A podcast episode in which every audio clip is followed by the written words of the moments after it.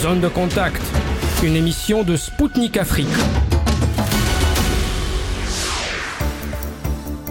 Bonjour Bamako, bienvenue sur Spoutnik Afrique. Ce soir, c'est Anthony Lefebvre et son émission Zone de contact pour vous accompagner sur les ondes de Maliba FM. Ravi de retrouver à nouveau les auditeurs et les auditrices sur le 99.5 FM. Et voici le programme de notre émission d'aujourd'hui. L'Algérie qui réitère à l'ONU son appel à un cessez-le-feu immédiat à Gaza, le type d'arme utilisé par l'Ukraine pour abattre un avion transportant des prisonniers de guerre ukrainiens connus et des maisons russes qui ouvriront leurs portes dans de nombreux pays africains. Les Sherpas et sous-Sherpas des BRICS se sont rencontrés à Moscou. L'ambassadeur itinérant sud-africain auprès du groupe reviendra sur le cas des nouveaux pays membres et sur les enjeux à venir pour cette organisation présidée cette année par la Russie. Un cinquième lot d'engrais russe livré à titre humanitaire est arrivé au Nigeria. Un professeur nigérian a évoqué l'importance de l'aide russe aux pays africains. Le Mali, le Burkina Faso et le Niger ont quitté la CDAO avec effet immédiat. Le président du Conseil supérieur de la communication du Burkina ainsi qu'un analyste politique burkinabé ont réagi à cette décision. Le ministre gambien des Affaires étrangères a rencontré son homologue russe à Moscou. Il a répondu à nos questions à cette occasion. Le 31 janvier 2022, le Mali a expulsé l'ambassadeur de France en poste dans son pays. Le vice-président de la Commission de la Défense et de la Sécurité du Conseil de transition au Mali reviendra sur cet événement qui a marqué un tournant géopolitique dans la région.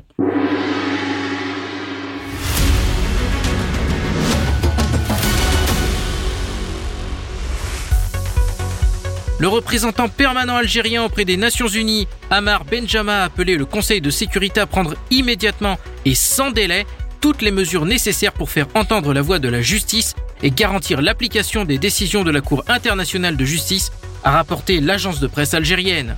Selon M. Benjamin, les mesures conservatoires prises par la CIJ ne sauraient être mises en œuvre que par un cessez-le-feu. Il a ajouté que toute personne qui s'y opposerait devrait se remettre en cause et interpeller sa conscience et son humanité.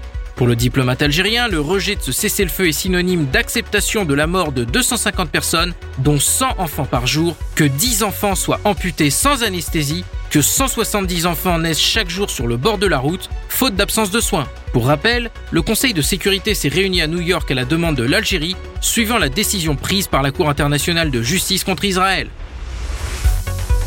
Le comité d'enquête russe a officiellement annoncé que l'avion transportant des prisonniers de guerre ukrainiens avait été abattu dans la région russe de Belgorod par un missile MIM-104A du complexe américain Patriot. Le régime de Kiev reçoit de tels complexes de la part des pays occidentaux. Preuve irréfutable que c'est l'Ukraine qui a attaqué ses propres citoyens, ce que la Russie a pourtant affirmé dès le début. Les enquêteurs russes ont précisé que 116 fragments ont été retrouvés sur les lieux du crash de l'avion. Plusieurs de ces morceaux portaient des mentions en anglais qui indiquaient clairement que ceux-ci faisaient partie du missile guidé antiaérien Patriot. La Douma russe a réagi aux conclusions de cette enquête en enjoignant le Congrès américain à condamner le régime terroriste de Kiev et à traduire les auteurs de cet attentat devant la justice. Les parlementaires russes ont en outre invité Washington à cesser les livraisons d'armes vers l'Ukraine qui finissent dans les mains des terroristes et d'extrémistes radicaux du monde entier. Pour rappel, le 24 janvier dernier, l'avion II-76 qui transportait des prisonniers de guerre ukrainiens en vue d'un échange a été abattu dans la région de Belgorod par l'armée ukrainienne. 65 prisonniers ukrainiens, 3 accompagnateurs ainsi que 6 membres d'équipage ont péri. Face à la forte demande, plusieurs centres culturels russes ouvriront leurs portes sur le continent africain. C'est Yevgeny Primakov, directeur de l'agence fédérale russe Rossotrudnichestvo, qui en a fait l'annonce. Ces institutions feront leur arrivée au Mali, au Soudan, en Angola, en Sierra Leone et en Algérie. Des négociations sont actuellement en cours en Éthiopie et un second centre culturel russe sera créé en République centrafricaine. Monsieur Primakov a fait savoir que sur le continent africain, une forte demande existe et le fait d'avoir une seule maison russe dans un pays ne suffit pas. Il a ajouté que Rossotrudnichestvo est actuellement en train d'examiner 20 demandes de création de maisons russes dans le monde. Pour rappel, le 13 janvier dernier, une maison russe a ouvert à Ouagadougou au Burkina Faso. Des cours de russe y sont dispensés et les jeunes qui envisagent de faire leurs études en Russie pourront y préparer leur projet.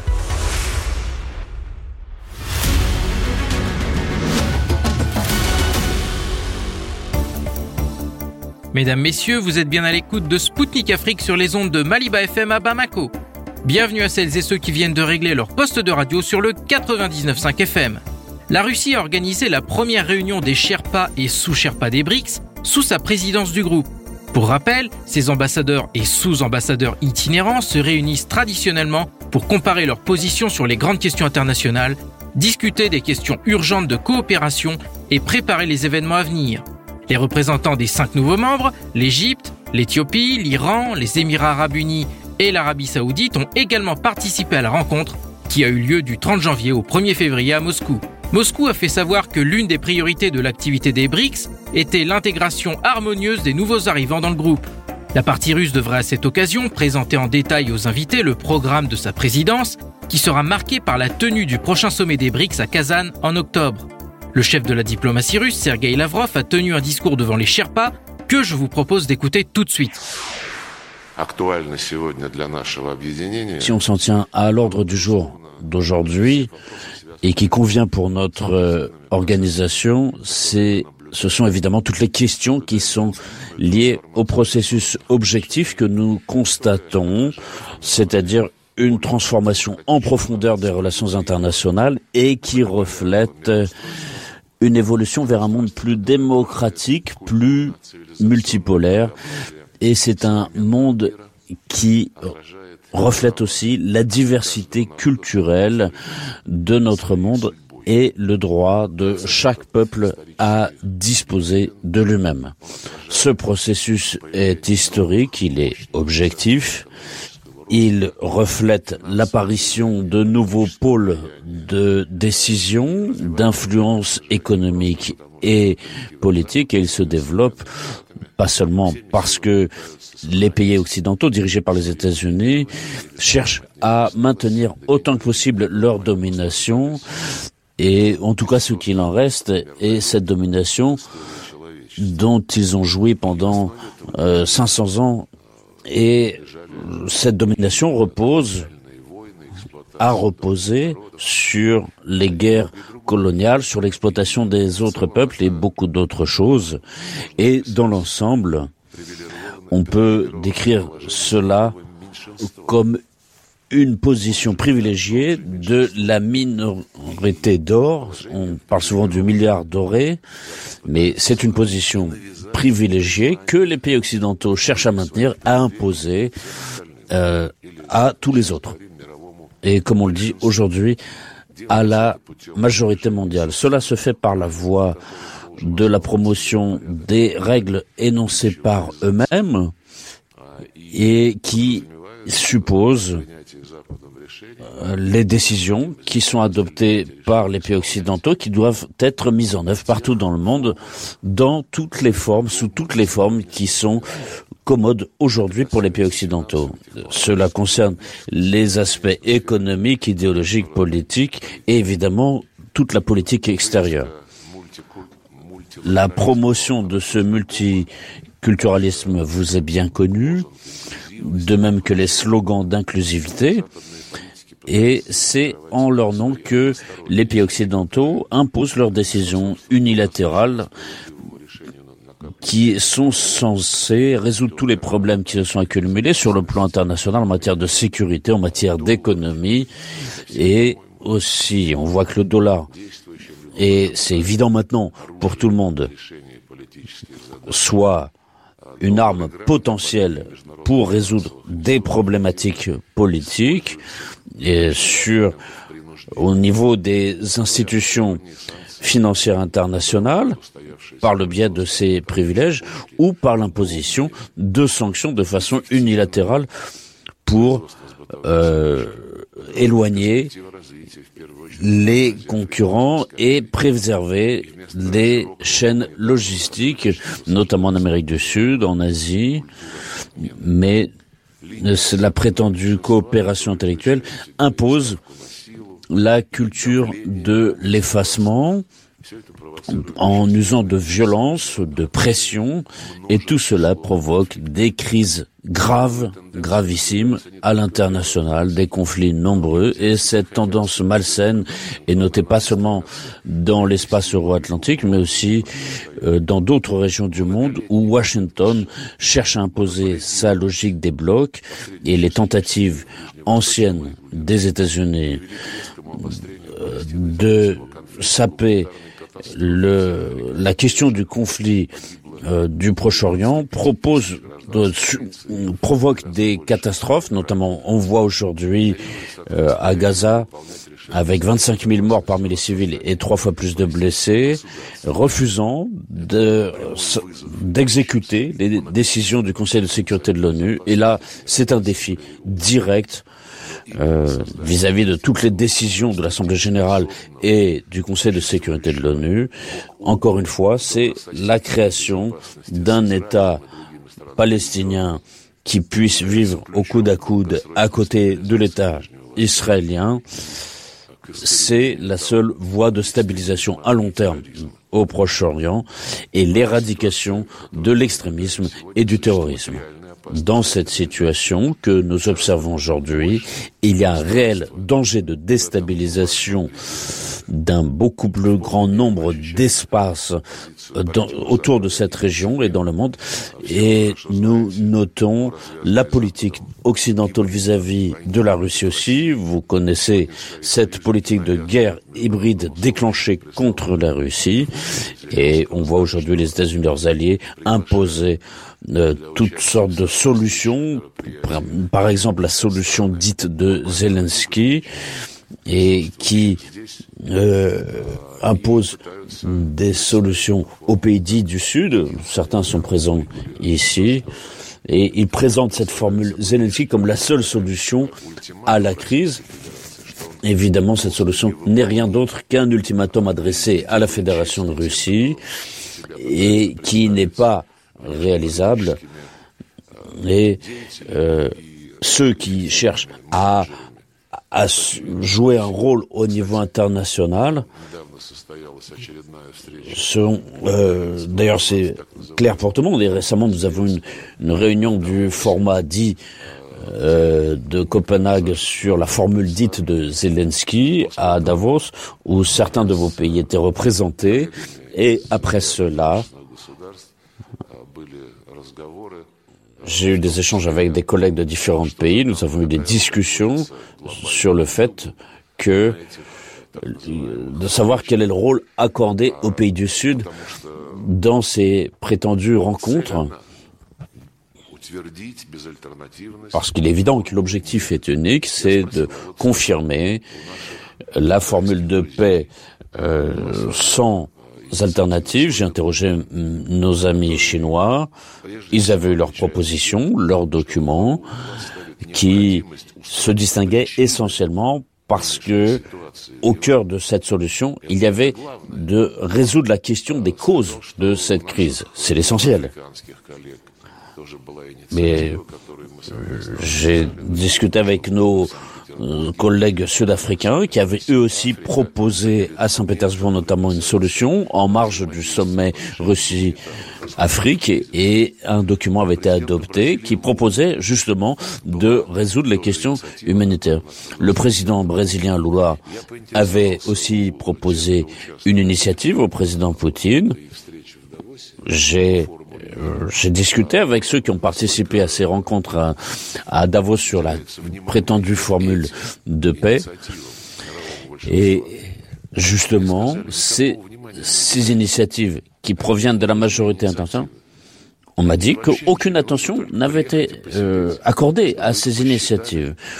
On n'a pas besoin des initiatives des pays du Sud. Simplement, ce qu'il faut, c'est qu'il y ait un calcul arithmétique qui se fasse sur ceux qui sont présents. Et à ce moment-là, on, aura un nombre record qui sera inscrit à l'actif de la formule de paix de Zelensky et c'est une façon d'ignorer totalement la volonté des autres. Donc c'est une forme pure d'impérialisme, de colonialisme, comme vous pouvez l'appeler. Et nous avons déjà, euh, nous connaissons déjà cette page de l'histoire. Il ne fait aucun doute que ce processus de Copenhague n'est que la prolongation de la ligne connue des pays occidentaux et qui euh, se veut, euh, se fixe pour objectif d'imposer une victoire définitive face à la Russie pour ensuite passer à l'étape euh, suivante de la politique internationale, c'est-à-dire la contention de la Chine euh, à l'échelle internationale. Mais ce qui se produit en Ukraine est évidemment une tragédie. Une tragédie. Les pays occidentaux n'en ont rien à faire. C'est un effet indirect de euh, de la politique américaine. Le, les décisions euh, prises par le régime de Kiev et les infractions aux droits de l'homme, et notamment à l'égard de la population russophone, sont complètement ignorées. Tels sont les résultats aujourd'hui des agissements des pays occidentaux.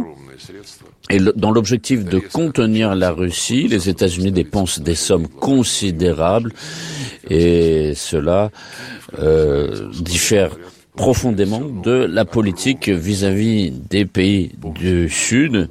On voit de nombreuses des sommes considérables qui ont été accordées à Kiev, qui ont dépassé déjà 200 milliards de dollars en deux ans, alors que l'aide humanitaire accordée aux pays émergents en technologie, en différents points, est infiniment plus basse.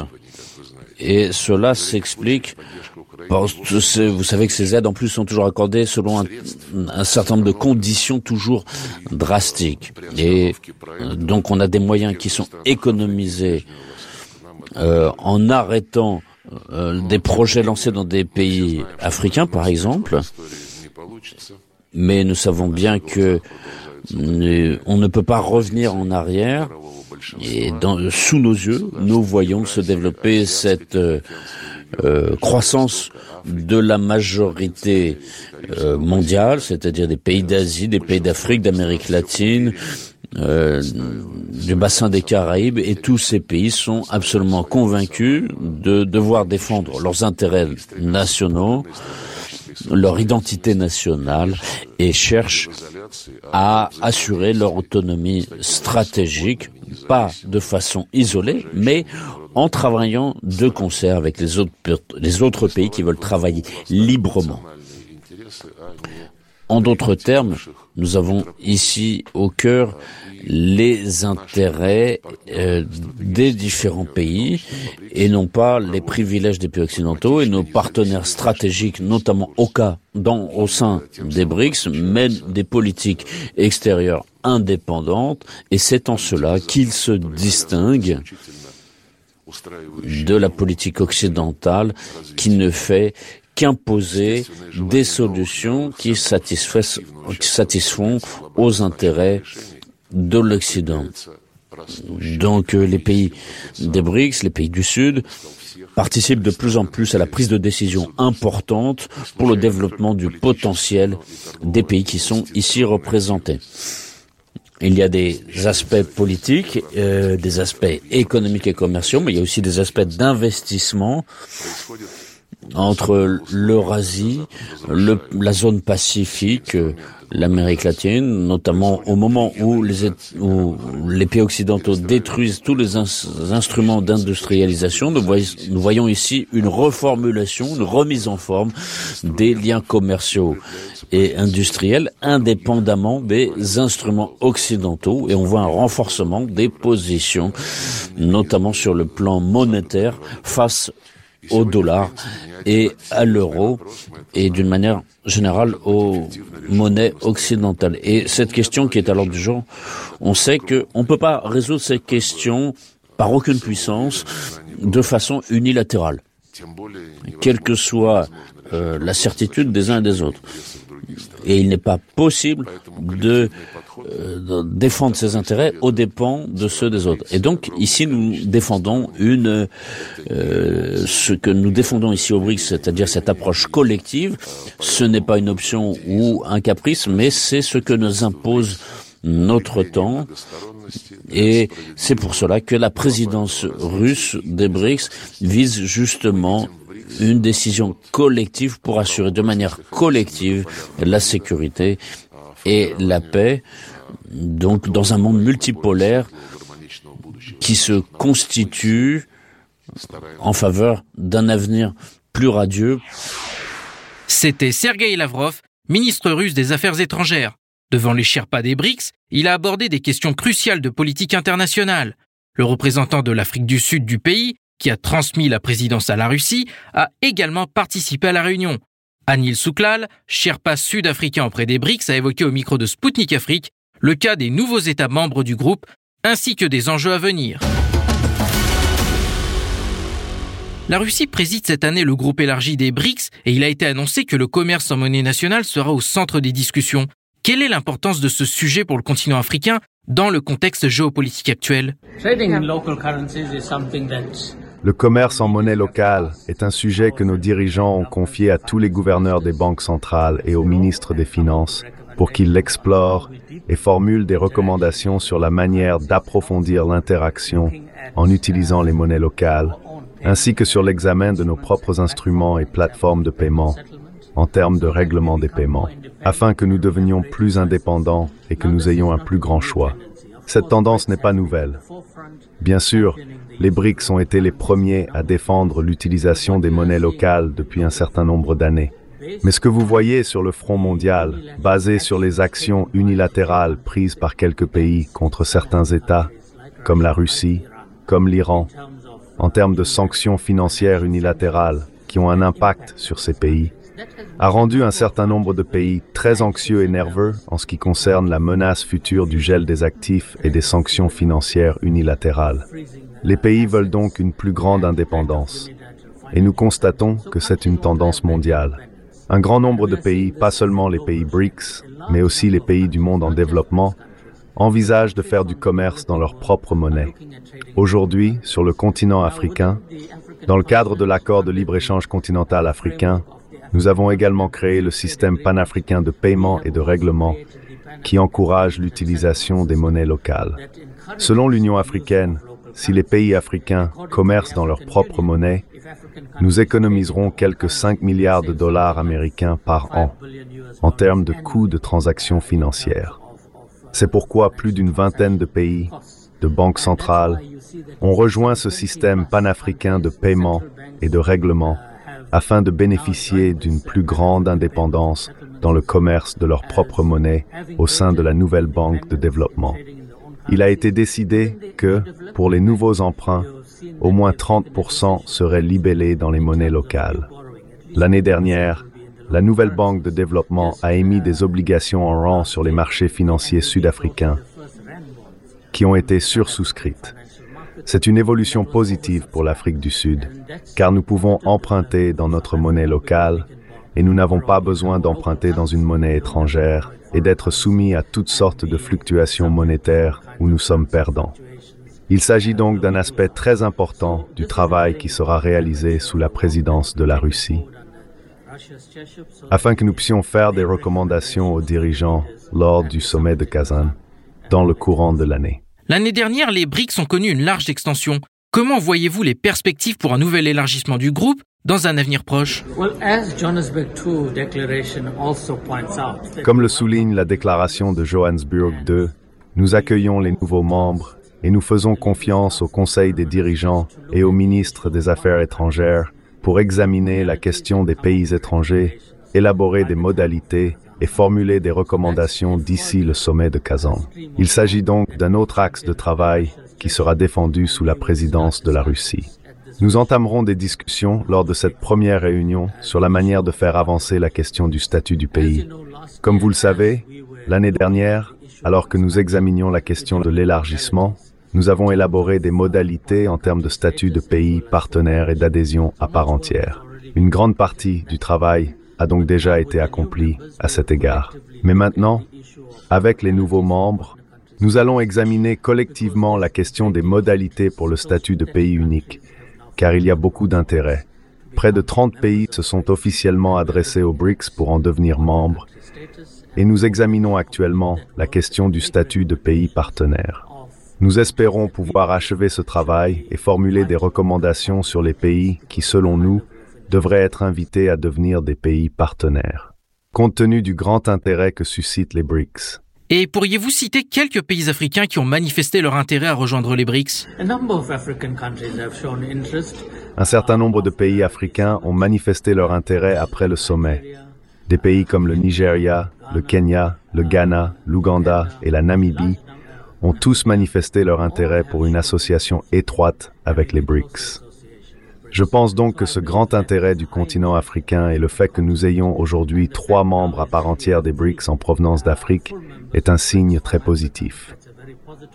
Je pense également que l'année dernière, lorsque le président Ramaphosa a invité l'ensemble des dirigeants africains au programme de sensibilisation des BRICS, tous les pays africains ont envoyé des délégations, que ce soit au niveau des chefs d'État, des chefs de gouvernement ou des ministres de haut rang. Le continent africain a ainsi clairement indiqué qu'il croyait au leadership des BRICS et qu'il souhaitait des relations plus étroites entre l'Afrique et les BRICS. C'était Anil Souklal, Sherpa de l'Afrique du Sud auprès des BRICS pour Sputnik Afrique. À l'occasion de la réunion des ambassadeurs et sous-ambassadeurs itinérants auprès du groupe organisé à Moscou, il a évoqué le cas des nouveaux pays membres de l'organisation ainsi que les enjeux à venir pour les BRICS face au succès rencontré dans les pays du Sud.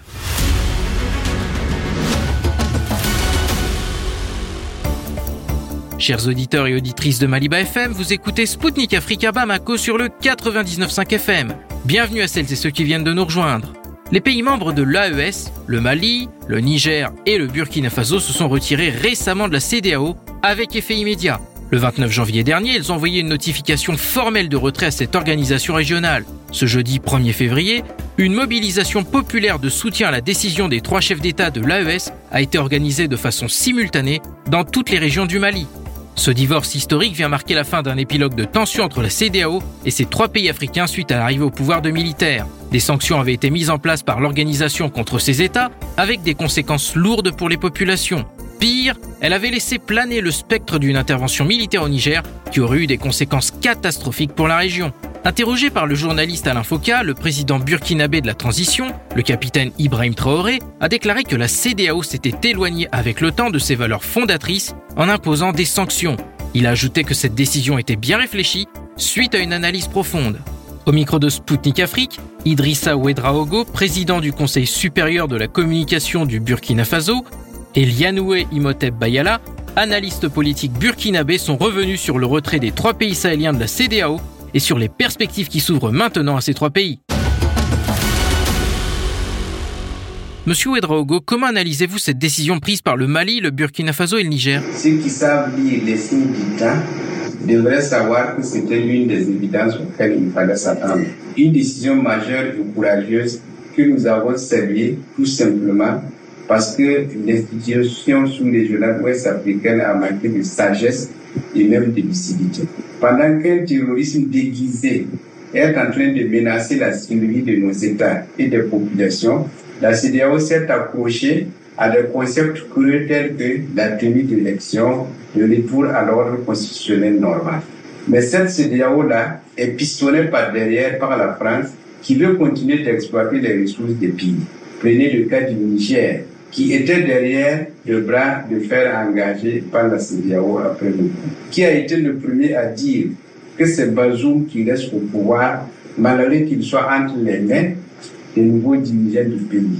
Et finalement, en quoi un pays va rester dans un espace communautaire où même ses intérêts les plus vitaux ne sont pas pris en compte? La conséquence, bien sûr, c'est le petit fil par lequel la France continuait de passer pour donner des coups aux États de l'AES qui viennent de rompre, n'étant plus liés ni par les instruments juridiques, ni par les instruments politiques, ou aucun autre instrument par la CDAO, ça n'est vraiment fini pour la France. Mieux, L'effet d'entraînement qu'auront les décisions des États de l'AES va amener d'autres États à avoir plus de courage vis-à-vis de la France et de prendre les distances. Vous remarquerez d'ailleurs que depuis la création de l'AES, la CDAO est devenue un éléphant au pied d'argile, pour ne pas dire qu'elle est choquée. Ainsi, l'AES a entraîné la fin du précaré français. Et vous, Lianoué Imhotep Bayala, quelle est votre lecture de cette décision? Il faut dire que la sortie euh, de l'AES de la CDAO, c'est une décision géostratégique qui va, euh, qui bat en brèche les postures coloniales et néocoloniales de la France. Euh, vous savez très bien que l'instrument euh, ingénieux qu'était la CDAO, fondé par des officiers de notre armée il y a 49 ans de cela, euh, était devenu un instrument entre les mains du colonialisme et de l'impérialisme français principalement, qui en faisait un outil d'oppression, un outil de chantage et un outil d'instrumentalisation et à la fois de pillage systématique des richesses de cette zone. Et vous aurez remarqué que cette euh, décision est une décision qui a été prise par des officiers encore des armées des trois pays. C'est historique, c'est symbolique, c'est une coïncidence heureuse à l'observation des réactions qui pullulent de partout. Et il est clair que aucun chantage et la tournée d'Anthony Blinken euh, a fini par déclencher le sentiment que nous n'avons pas de destin dans le bloc occidental. Notre destin se trouve dans le Sahel, réapproprié par les Sahéliens eux-mêmes. Lianoï Motep Bayalak, et quelle sera la suite maintenant pour les États du Sahel? La suite, c'est la souveraineté monétaire. Après la souveraineté politique, géostratégique, l'AES mettra en place et devra, dans les jours à venir, mettre en place un instrument d'échange pour couronner euh, leurs propres défis de souveraineté. Il n'y a pas de demi-souveraineté lorsque le colonialisme, le capitalisme néolibéral, la démocratie ultralibérale occidentale a fini par jeter en pâture pendant 60 ans les nations africaines. Et vous, Monsieur Ouedraogo, qu'en pensez-vous? Les États de l'AES sont conscients qu'ils doivent évoluer vers une alliance économique. Effectivement, dans la charte adoptée en septembre dernier, les objectifs sont les suivants. Assurer la sécurité au sein de l'espace, promouvoir l'indépendance économique, persévérer dans la mise en place de l'intégrité au sein de l'espace aérien. Les trois États, en se retirant de la CDAO, affirment et réaffirment leur souveraineté vis-à-vis de cette organisation, mais surtout vis-à-vis de l'impérialisme. Du coup, cette souveraineté politique doit s'accompagner d'une souveraineté économique et monétaire. Il faut rappeler que l'AES, c'est plus de 70 millions d'habitants. C'est un espace aux ressources naturelles considérables avec un sous-sol des plus riches de l'Afrique. Tous ces facteurs sont là pour garantir notre souveraineté économique et financière. Et étant donné que nos États sont animés d'une volonté politique de développement, de développer l'économie au profit des peuples qui ont longtemps souffert d'une pauvreté injustifiable et injustifiée, cette place, cet espace stratégique mettra en place une alliance économique viable qui va s'adresser sur le financement endogène avec des recommandations claires d'aller vers une intégration économique digitale inclusive et transparente.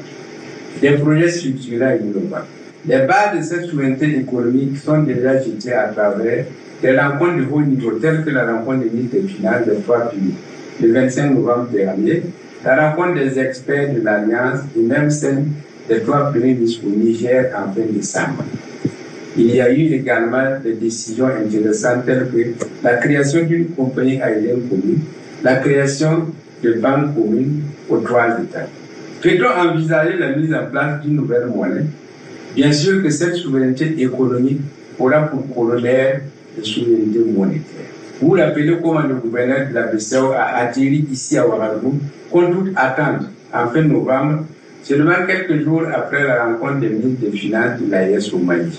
Mais on ne peut pas continuer de faire battre la monnaie. À Chamalière, par la Banque de France, chantier notre indépendance alors que cette indépendance est irréversible. D'ailleurs, les ministres de l'économie et des finances de l'AES ont recommandé la création d'un fonds de stabilisation dans cette fin de l'année. Monsieur Ouedraogo, comment les États du Sahel parviendront à restaurer concrètement leur souveraineté? Notre quête d'indépendance et de souveraineté est irréversible. D'ailleurs, les ministres de l'économie et des finances des États de l'AES ont recommandé la création d'un fonds de stabilisation et d'une banque d'investissement, ainsi que la mise en place d'un comité chargé d'approfondir la réflexion sur les questions de l'union économique et monétaire.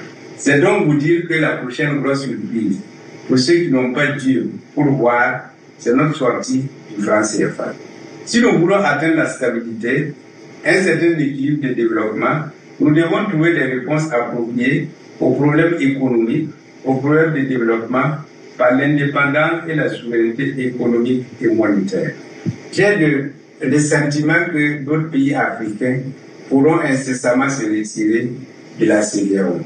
Le capitaine Ibrahim Traoré a invité tous les autres Africains, tous les peuples brimés à s'unir pour faire face à l'adversité. Il faut aller plus loin pour annoncer que d'autres pays, et pas de moins, sont admirables des États de l'AES.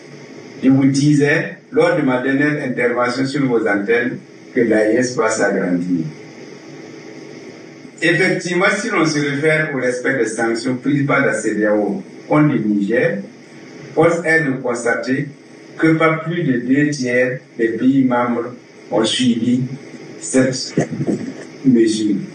Mieux, l'ensemble des peuples de l'espace CDAO ont montré leur compassion et leur soutien aux États de l'AES. Est-ce qu'un individu, présent soit-il, peut empêcher indéfiniment la volonté d'un peuple? Aussi, de plus en plus, la peur va se dissiper parce que nous savons que la Russie a plein d'admirateurs, mais qui ont peur de la France. Donc, ceux-ci sont amis de la France le jour et amis de la Russie nuit. Mais pour ces derniers, quand ils vont comprendre que la France n'a pas pu enlever la terre sous les pieds des populations des États de l'AES, pas sous les pieds du président Ibrahim Traoré, ni du président Goïta, encore moins du président Tchani, il a visé. Ce n'est donc une question de temps. Sinon, la France sera lâchée en plein vol. Et cela ne sera pas. L'AES est le point de départ des États-Unis d'Afrique. Lianoui Motep quel pays pourrait selon vous quitter la CDAO pour rejoindre l'AES Certainement, des nations comme le Togo pourraient rejoindre très rapidement euh, cet ensemble. Le Tchad qui a fait un voyage euh, tout récemment en Russie, c'est un indice majeur des menaces futures des nations qui vont rejoindre euh, évidemment et qui peuvent rejoindre évidemment cet ensemble géopolitique. Aujourd'hui, au sein de l'AES, il y a une aspiration, il y a une véritable démocratie populaire qui est en train d'être déroulée parce que c'est les masses populaires qui gouvernent leur ensemble, contrairement à la CDAO, qui était un instrument syndicalisé par les chefs d'État qui en faisait une forme de coopération pour se défendre entre eux, entretenir les coups d'État constitutionnels et créer le lit de la misère pour les populations. Désormais, avec cette décision historique, euh, il se lie et on écoute dans l'opinion publique de ces trois pays que l'espoir reprend le chemin pour tracer un destin euh, d'avenir au peuple du Sahel avec leurs alliés alternatifs que sont la Russie, la Turquie, l'Iran et bien évidemment la communauté internationale qui n'est pas le monopole du bloc occidental. Monsieur Ouedraogo, comment cette démarche peut-elle influencer la position de la France dans cette région, qu'elle considère pour rappel comme stratégiquement importante où elle est en net recul ces derniers temps La perte d'influence de la France au Sahel n'est qu'un secret de polichinelle. En quittant la CDAO, la France qui agissait à travers elle n'aura plus d'influence sur les États de l'AES. Ceci est synonyme d'une grosse perte d'influence. Concernant le Tchad, qui abrite encore l'une des rares bases françaises toujours en Afrique, les signes avant-coureurs ne trompent pas. Les fils qui a certainement compris et entendu les exigences des Tchadiens qui ne veulent plus de la politique française à travers leur dénonciation de sa base militaire. Il n'y a pas longtemps, on ne savait même pas que David Tchad allait oser aller en visite officielle en Russie. C'est dire que la France est en train de perdre ses derniers remparts de Sahel. C'était Idrissa Ouedraogo, président du Conseil supérieur de la communication du Burkina Faso, et Lianoué Imhotep Bayala, analyste politique burkinabé pour Sputnik Afrique. Ils sont revenus sur le départ du Mali, du Burkina Faso et du Niger de la CDAO.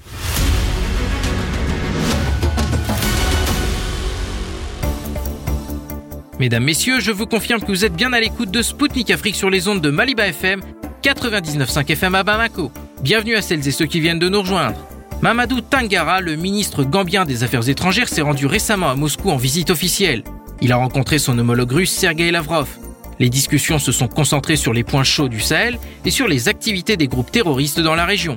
Un mémorandum sur les consultations interministérielles des affaires étrangères a été signé à cette occasion.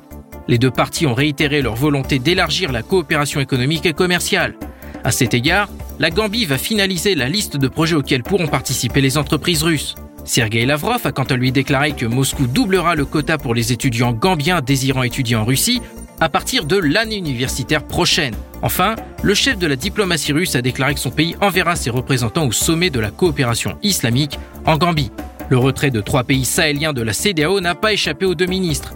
Sergei Lavrov a espéré que les problèmes au sein de l'organisation seront réglés via un dialogue respectueux.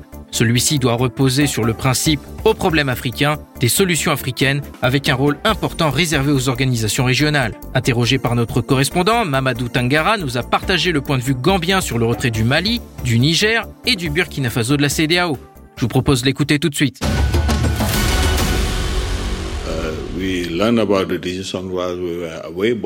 Nous avons appris la décision pendant notre absence, mais ce n'est pas une surprise. Nous l'avons vu venir. C'est une crise qui, je pense, pourra être résolue entre frères, parce que la région de la CDAO est une région où nous sommes tous très liés, interconnectés. Tout ce qui affecte directement l'un d'entre nous nous affecte tous, directement ou indirectement, certains plus directement que d'autres. Nous espérons donc que nous aurons la sagesse de nous asseoir ensemble en tant que frères pour résoudre le problème par le dialogue. Je pense que ce que nous devons faire, c'est engager nos frères et sœurs du Burkina Faso, du Niger et du Mali à s'asseoir autour de la table et à trouver une solution afin de préserver cette grande famille et de traiter les problèmes dans le meilleur intérêt de la région dans son ensemble. C'était Mamadou Tangara, ministre gambien des Affaires étrangères pour Sputnik Afrique. Il a répondu à une question de notre correspondant sur le retrait du Mali, du Niger et du Burkina Faso de la CDAO à l'occasion de sa visite à Moscou.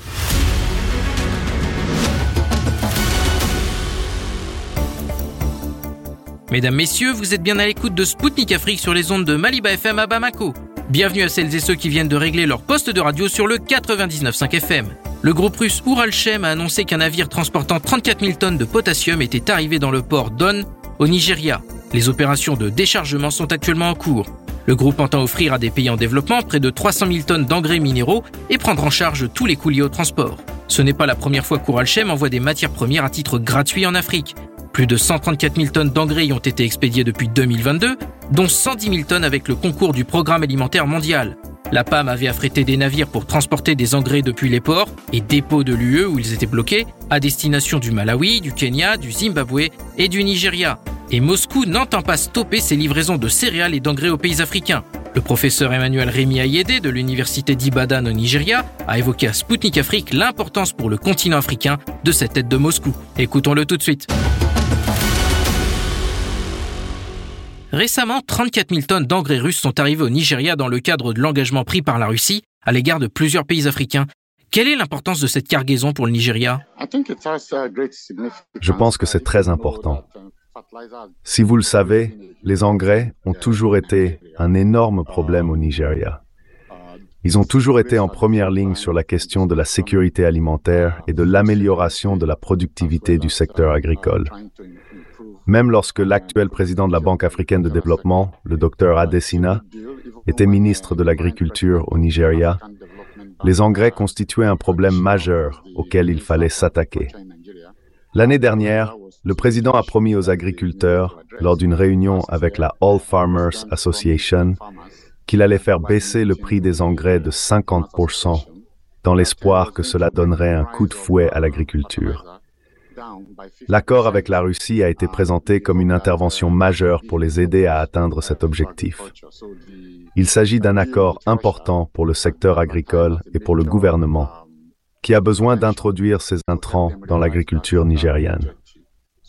Les engrais sont des intrants très importants pour l'agriculture, en particulier dans le nord du Nigeria, où l'agriculture commerciale est très développée et représente une part énorme, non seulement dans l'économie locale, mais aussi pour les besoins de revenus et pour les gens ordinaires de la ceinture moyenne du Nigeria, qui est décrite comme le panier alimentaire du Nigeria. C'est là que se concentre 80% de la production des aliments de base du Nigeria. La production agricole dans cette région du Nigeria est confrontée à de nombreux défis en raison des multiples conflits qui s'y déroulent. Il y a des conflits entre éleveurs et agriculteurs au Nigeria, ainsi que le problème du terrorisme et du banditisme dans ces régions. L'impact de ces facteurs sur l'agriculture a été très important et le Nigeria est sérieusement préoccupé par les questions de sécurité alimentaire. Il est donc essentiel d'apporter une contribution à la production agricole dans ces régions. Vous savez aussi probablement, comme beaucoup de gens, que la production locale d'engrais a toujours été dépendante des importations en provenance de Russie. Aujourd'hui, les engrais viennent de Russie. Si nous allons jusqu'au bout de la promesse faite à l'Association des agriculteurs, ils vont faire baisser le prix des engrais de 50%. Il s'agit donc d'un intrant très important pour les agriculteurs. L'année dernière, la Russie s'est engagée à livrer gratuitement 200 000 tonnes de céréales à plusieurs pays africains. Au cours des derniers mois, les céréales sont arrivées en Érythrée, en Somalie, au Burkina Faso et sont en cours d'acheminement vers le Zimbabwe. Que pensez-vous de cette initiative? Je pense qu'il s'agit d'une initiative bienvenue, car la pauvreté est élevée dans de nombreux pays d'Afrique.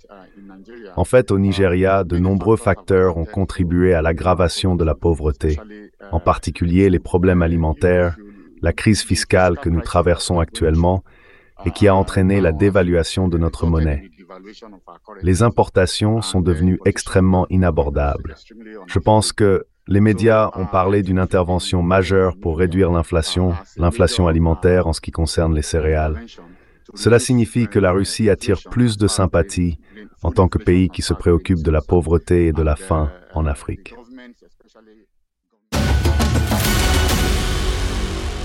C'était le professeur Emmanuel Rémi Ayede de l'université d'Ibadian au Nigeria pour Sputnik Afrique. Il a commenté les livraisons de céréales et d'engrais russes aux pays africains.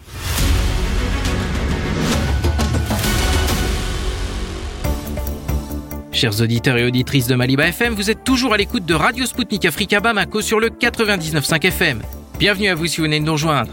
Le 31 janvier 2022, le Mali a ordonné l'expulsion de l'ambassadeur français en poste dans ce pays. Un an plus tard, suite à l'arrivée au pouvoir de militaires au Burkina Faso, ce fut le tour de Luc Alad, qui représentait Paris dans ce pays, d'être expulsé. Quelques mois plus tard, son homologue Sylvain Ité a lui aussi été contraint de faire ses bagages du Niger, après là aussi, la prise de pouvoir par des militaires au Niger. Cette perte d'influence française s'est matérialisée dans la région avec le départ de militaires français. Et la dynamique n'est pas prête de s'arrêter. Le président français Emmanuel Macron a acté, selon le journal français Le Monde, la réduction de ses soldats présents au Gabon, au Sénégal et surtout en Côte d'Ivoire où se trouve une base militaire connue pour être le point névralgique des opérations logistiques de la France dans le Niger. Seuls le Tchad et Djibouti sont épargnés. Autre symbole du déclin français, le divorce du Mali, du Niger et du Burkina Faso avec la CDAO organisation régionale soutenue par la France. Une décision qui s'inscrit dans la suite logique de la création de l'Alliance des États du Sahel, dans laquelle ces trois pays ont choisi d'unir leur destin. Au micro de Sputnik Afrique, Fousseinou Ouattara, vice-président de la Commission de la Défense et de la Sécurité du Conseil de transition du Mali, nous a livré ses analyses sur ces événements géopolitiques qui ont transformé les rapports de force dans la région. Le 31 janvier 2022, Bamako a ordonné euh, l'expulsion de l'ambassadeur euh, français. Deux ans plus tard, euh, à peu près à la même date, le Mali, avec le Burkina et le Niger, ont annoncé le retrait de la CDAO. Peut-on faire un lien entre ces deux événements? Et, comment, à votre avis, reflète-t-il le cap euh, sur l'indépendance euh, pris par Bamako? Comme vous, l'avez constaté, le janvier est devenu un mois statique dans l'avenir du Mali. Beaucoup de décisions majeures ont été prises au mois de janvier. si vous savez, en janvier 2022, déjà le 9, la CDAO avait infligé de lourdes sanctions au Mali, économiques, financières, diplomatiques, tout, tout, tout. Tout ça, c'était sous les ordres de la France. Et encore, quand le Mali avait refusé que le contingent de forces spéciales françaises de, de Danemark plutôt s'installe au Mali, on a vu les autorités françaises faire des déclarations très, très désobligeantes. Euh, surtout Jean-Yves Le Drian, qui avait traité les autorités maliennes d'illégitimes et qui prennent des décisions irresponsables. Je crois que c'est suite à tout cela que l'ambassadeur euh, de la France avait été expulsé. Parce que, comme vous le savez, si vous ne reconnaissez même pas les autorités d'un pays, ce n'est pas la peine de maintenir un ambassadeur. Et tout cela a continué. Et au fil du temps, la France, à travers euh, certains chefs d'État euh, de la CEDEAO, maintenait des pressions incessantes sur le Mali. Mhm. Et à la fin, comme vous avez vu, quand la Guinée aussi il y a eu un coup d'État au Burkina Faso, au Niger. C'était la France qui ordonnait toujours à la CEDEAO de prendre des sanctions inhumaines et illégitimes. Puisque les responsables même de la CEDEAO, à l'occurrence le président Bazoum, lui-même, il avait reconnu publiquement devant Macron que la fermeture des frontières euh, ne figurait pas dans les statuts de la CEDEAO. Euh, donc, c'est en fonction de tout cela et surtout euh, quand euh, l'Alliance des États du Sahel a été créée, l'OTAN était en train de faire une même mise, même sur la CEDAO, était en train d'encercler la CEDAO, comme vous le savez. Donc le Mali, en fonction de tout cela, vu que nous, nous avons affirmé que nous avons pris notre souveraineté en main, le Burkina Faso aussi en avait fait de même, le Niger en avait fait de même, donc on ne pouvait pas rester dans une organisation non souveraine qu'est la CEDEAO. C'est pourquoi nous avons pris notre distance et depuis le 28 janvier 2024, nous avons signifié notre départ de la CEDEAO. Donc si on fait le recoupement, tous ces événements sont liés d'une façon ou d'une autre. Ah, merci beaucoup. Euh, euh, depuis ces dernières années, euh, la France continue de perdre son influence dans la région. Euh, après le retrait du Niger, euh, euh, Paris envisage maintenant de réduire encore ses contingents en Côte d'Ivoire, au Sénégal et au Gabon. comment pouvez-vous expliquer cette tendance? Ça s'explique pour moi à deux niveaux. Le premier niveau est purement politique et le second niveau est économique. Le premier niveau politique, pourquoi? Parce que depuis l'avènement de Macron au pouvoir, nous, il y a plusieurs années, on a eu à le dire, qu'on plaît à la France d'avoir choisi un enfant immature à la tête d'un État aussi puissant que la France et que la France va aller à son déclin. C'est ce qu'on est en train de voir parce que depuis l'avènement de Macron au pouvoir, il n'a fait que prendre des décisions immatures. Et ce qui va amener la France à son déclin. Sur le plan économique, vous voyez que le de la France est en train de s'effondrer. Surtout que leur génial ministre de l'économie qui avait dit qu'il allait mettre euh, euh, l'économie de la Russie à genoux. Mais du jour au lendemain, c'est l'économie de la, France qu'on a vu qui est à genoux. La France aujourd'hui est endettée au niveau de son PIB à hauteur de presque 115% et avec une dette colossale de plus de 3 000 milliards d'euros. Et encore cette année, on a vu que le budget français a été adopté avec un déficit de 285 milliards donc un pays qui est en faillite ne peut pas maintenir des contingents dans d'autres pays. Et je pense qu'il y a une euh, raison économique en dessous de tout ça, que la France n'a plus les moyens d'entretenir ces troupes qui sont en dehors du territoire français. La France n'est plus une grande puissance. Je pense que la France est en train de rejoindre même ses anciennes colonies dans les mêmes rangs. Et euh, aujourd'hui, voyez-vous en lien entre le choix euh, fait par le Mali au profit de l'indépendance euh, vis-à-vis de la France euh, et les processus d'intégration qui sont lancés aujourd'hui au, sein de l'Alliance des États du Sahel. Mais cela va de soi, parce que si on, se veut être un État souverain, il faut l'assumer. Il faut avoir la volonté de l'assumer.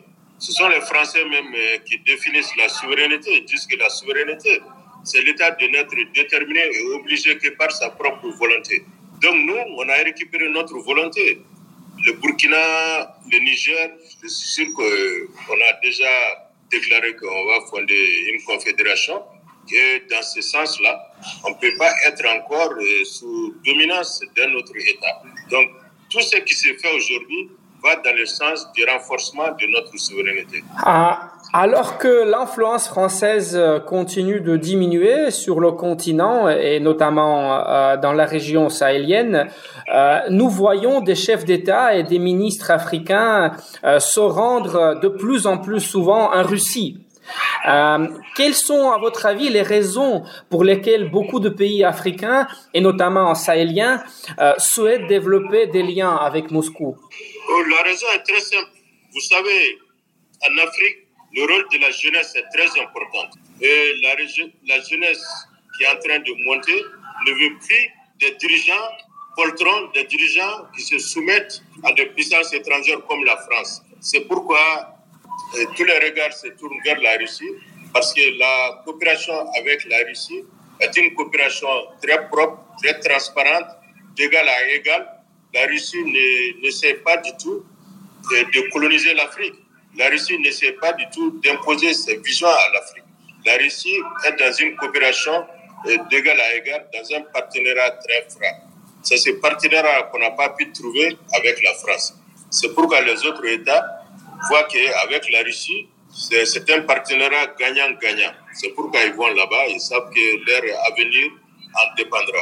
Merci beaucoup. Euh, euh, maintenant, parlons un petit peu euh, du, conflit ukrainien et, des récentes déclarations du chef de la diplomatie russe, Sergei Lavrov.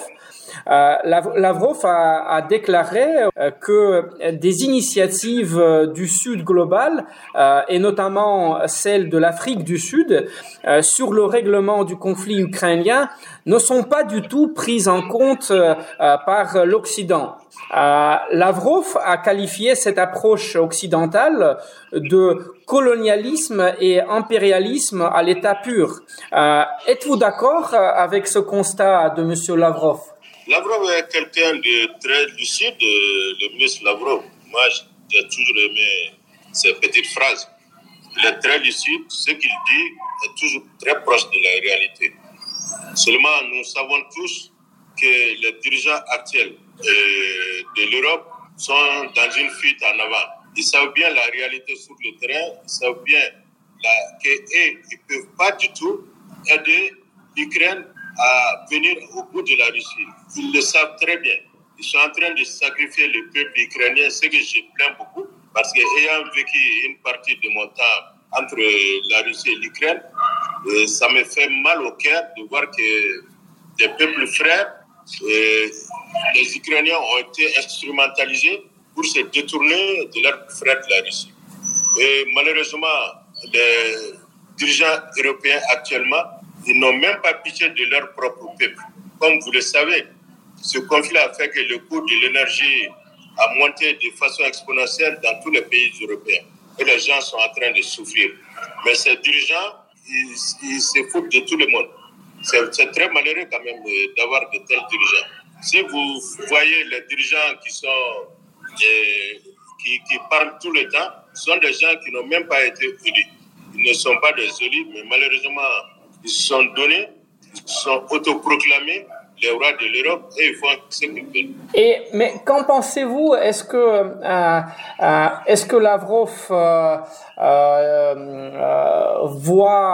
euh voit bien le, cœur du problème que dans cette situation et avec ce conflit-là, euh, la voix euh, du Sud global et la voix notamment de l'Afrique euh, n'est pas du tout entendue par par l'Occident. Est-ce que c'est vraiment une approche coloniale Pourquoi l'Occident fait, comme ça? Comme je vous l'ai dit, l'approche toujours très rationnel dans ses dires, dans ses analyses. L'Occident ne voit que ses propres intérêts. L'Occident n'a ni amis, ni copains ni camarades. L'Occident voit seulement ses propres intérêts. Et il n'y a qu'une seule vérité pour l'Occident, c'est la vérité de l'Occident. Surtout la vérité des Américains. Ce que les Américains disent que c'est blanc, ça doit être blanc. S'ils disent que c'est noir, ça doit être noir. Et les conséquences, ils s'en fichent. Vous-même, vous le savez très bien. Donc, ils ne se soucient que de leur propre intérêt. Alors que c'est une question de culture, parce que connaissant bien la culture russe, je sais qu'il y a beaucoup plus d'humanisme là-bas que dans la mentalité des politiques américains. C'était Fousseinou Ouattara, vice-président de la Commission de la Défense et de la Sécurité du Conseil de transition au Mali pour Sputnik Afrique. Il nous a livré ses analyses sur la perte de l'influence française dans le Sahel, deux ans après l'expulsion de l'ambassadeur français du Mali. Mesdames, Messieurs, Spoutnik Afrique rend maintenant l'antenne à Maliba FM. Moi, Anthony Lefebvre, je vous donne rendez-vous très vite pour une prochaine émission. Je vous invite à consulter notre site internet et à vous abonner à notre chaîne Telegram Spoutnik Afrique officielle pour suivre l'actualité africaine et internationale en direct. D'ici là, portez-vous bien et à bientôt. Zone de contact, une émission de Spoutnik Afrique.